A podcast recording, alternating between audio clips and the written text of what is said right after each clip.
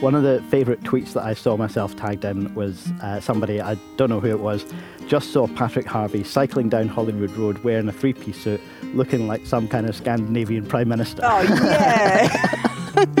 yeah, that's the look I was going for. Is that what's next? Prime Minister for Scandinavia. well, you it's know, a very if, fine if we suit, can, by the way. Thank you very much. Is it wool? Uh, I'm it- honestly not sure. You do look, you d- look dashing. Thank you. Do you remember when we were kids and it was just second nature to run around just because we loved running around?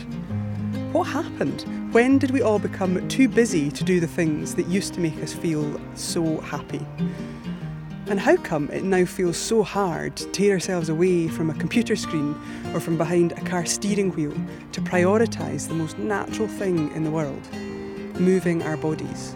We would walk. So we just lived in the housing estate right next to the school, so we would walk Uh-huh. every day. And did everybody walk? Everybody walked. We all walked together.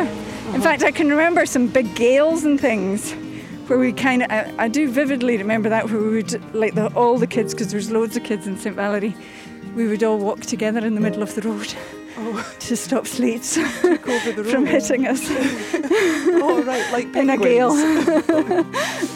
yeah, because you do get it right off the sea in Annapurna. Yeah, yeah. I'm Lee Craigie, and I want to see if I can find a way back to that joy of moving. Not because we should exercise, but because we want to. In this series of moving conversations with Scottish ministers, I'm going to explore the motivations, benefits, and barriers the people running our country feel they face in being everyday active. I think I really couldn't quite state how strongly PE at school put me off any kind of physical exercise. And I really hope that the culture of it has changed now and, and less kind of toxic masculinity and, and all of that kind of stuff. I know what you mean about PE. So I come from a family of PE teachers, um, and I used to write my own notes to get out of it. Uh huh. I want to hear stories from their active childhoods about how their levels of physical activity might have changed over time. We all have the same beating heart, and we all need to take care of it.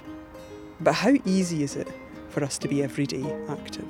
So if you look as the crow flies, like my office looks out onto St Andrew's House, Uh huh. and I reckon we could do a zip wire, Yeah. which would be great fun. Is that what this crane is for? is it already in motion? I, reckon, I, I know there would be terrible photo ops, but I just think that would be great fun. That would be amazing. Not so good for getting back up the hill. Well, you could f- maybe have like a reciprocal zip wire where you Yeah. catapult someone to come back up to St Andrew's House and then you need to get a counterweight civil servant or something like that. Get the engineers onto it.